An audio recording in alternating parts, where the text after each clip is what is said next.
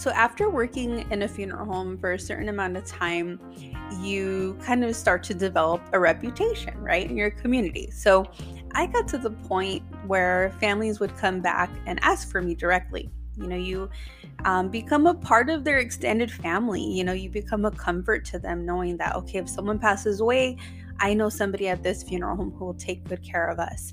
And I remember one day uh, a lady coming in and she was in a wheelchair and she was a double amputee and she was with her daughter. So her mother had passed away and she had brought in a folder and it was like a really old policy. Um, so old that we didn't even have it in the back file cabinet. We couldn't even find it. We had to do some digging to find out what the benefit was. So this lady was the sweetest, kindest person. I, I you know, it's just one of those um, things where you come across a certain person and you think, gosh, you know, what a kind soul. And I remember um, her mother had passed away in a care facility. So the care facility called a local funeral home closest to them because they didn't have refrigeration for the mom's body. So they needed her picked up right away. And the family didn't know what to do because they didn't know where to go. So another funeral home had her. So I had to call the funeral home and let them know, you know, the family's going to be using us. And uh, we were able to bring her mom into our care. So I, I was able to kind of work it around where everything was going to be covered by the policy. So she didn't have to worry about paying anything out of pocket. So I could tell there was a little bit of a struggle internally with the family. Um, the daughter looked like she had been just hooked on something. I don't know what she was on at the time, but I just felt so sad for the lady, thinking, gosh, you know, her to have to be in a wheelchair and she's a double amputee. I can't imagine how much she relies on others for help at home, you know. So, long story short, we had helped them, helped her with her mom. Uh, her mom's cremated, and then about seven months later, I get a call, and it's from a sheriff, and he said, "Um, I need to speak to Elaine." And I'm like, okay, well, this is Elaine. How can I help you, sir? And he said, Well, I have a note here from a lady. Um, she passed away, but she said, If something happens to me, call this phone number and ask for Elaine. And so he gives me her name, and I thought, Oh my God, I knew immediately who it was. And I said, Okay, does she pass away? He said, Yes. And I said, Okay, well, can I ask what happened? So the heartbreaking thing is, I guess her daughter had had killed her. She had been found on the floor outside of her wheelchair and she had been hit over the head multiple times. So, oh, it broke my heart to think this poor lady, how helpless she was. And this piece of shit daughter had just killed her mom. And the son, the sheriff had shared, he said, Yeah, she has a son. He's in jail right now. Um, and the daughter is just hooked on meth. So she's not in her right mind, but she's in our custody and, you know, she's going to be in jail. And I said, okay, well, do you, who do you have as a contact? Because if we, you know, bring her into our care, she's first going to have to go to the coroner, but who's going to make arrangements if the son is in jail? And he said, well, she does have a best friend that's here. She's a neighbor and she's going to be in touch with you guys. So I just, again, this poor lady, how devastating, you know, for her to have to go that way. And about a few days later, her best friend reached out and she said, you know, I, I don't have any money. I don't know how we would even take care of this financially.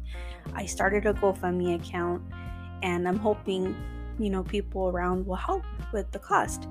So I said, well, you know, even though you're her best friend and you're trying to step up to help, you know, by law, you don't have any legal rights. So we will need to have her son involved. There's ways that we can contact him, you know, through a counselor at the at the jail, etc. So um, she said, okay, you know, um, I'm speaking to the jail as well, and he's going to be released soon. So this best friend, she really, I'm telling you, if you have a good friend in life, you cherish them and and you would hope that if god forbid you were in a situation like this you'd have someone like this lady because she was not taking no for an answer she was trying to look for help she was trying to do what she could so that her best friend could be put to rest so at this point, a couple weeks have passed now, and you know the decedent she was at the coroner's office this whole time. So um, I'm trying to get in contact with the best friend again. I'm, I'm not getting a hold of her. Then I get a call from the jail, and it's the counselor from the jail, just trying to verify, you know, do you guys have her there with you? And I said, no, we don't have her in our care yet, but I have a file here for her that so when we get the proper signatures, we can pick her up. So they said, okay, well, um, the son's going to be out of jail in, within the month. So I thought, wow, for another month, you know, we're going to have to wait and sit on this to see what happens. So the son gets out of jail. About now, it's we're going on maybe pretty much month two now. So the son is released. He comes to the funeral home with the best friend and he signs all the paperwork. And we discussed, you know, the balance and what would be what would be needed to be paid. So the best friend had um, raised enough money to have her cremated. So she had done the GoFundMe account. She said, you know, I put in the claim to receive the funds. So as soon as we get that money, we'll come in and we'll pay. So um, I thought, great. So I called the coroner, let them know. And the coroner even told me, they said, Gosh, you know, it's been a couple months now.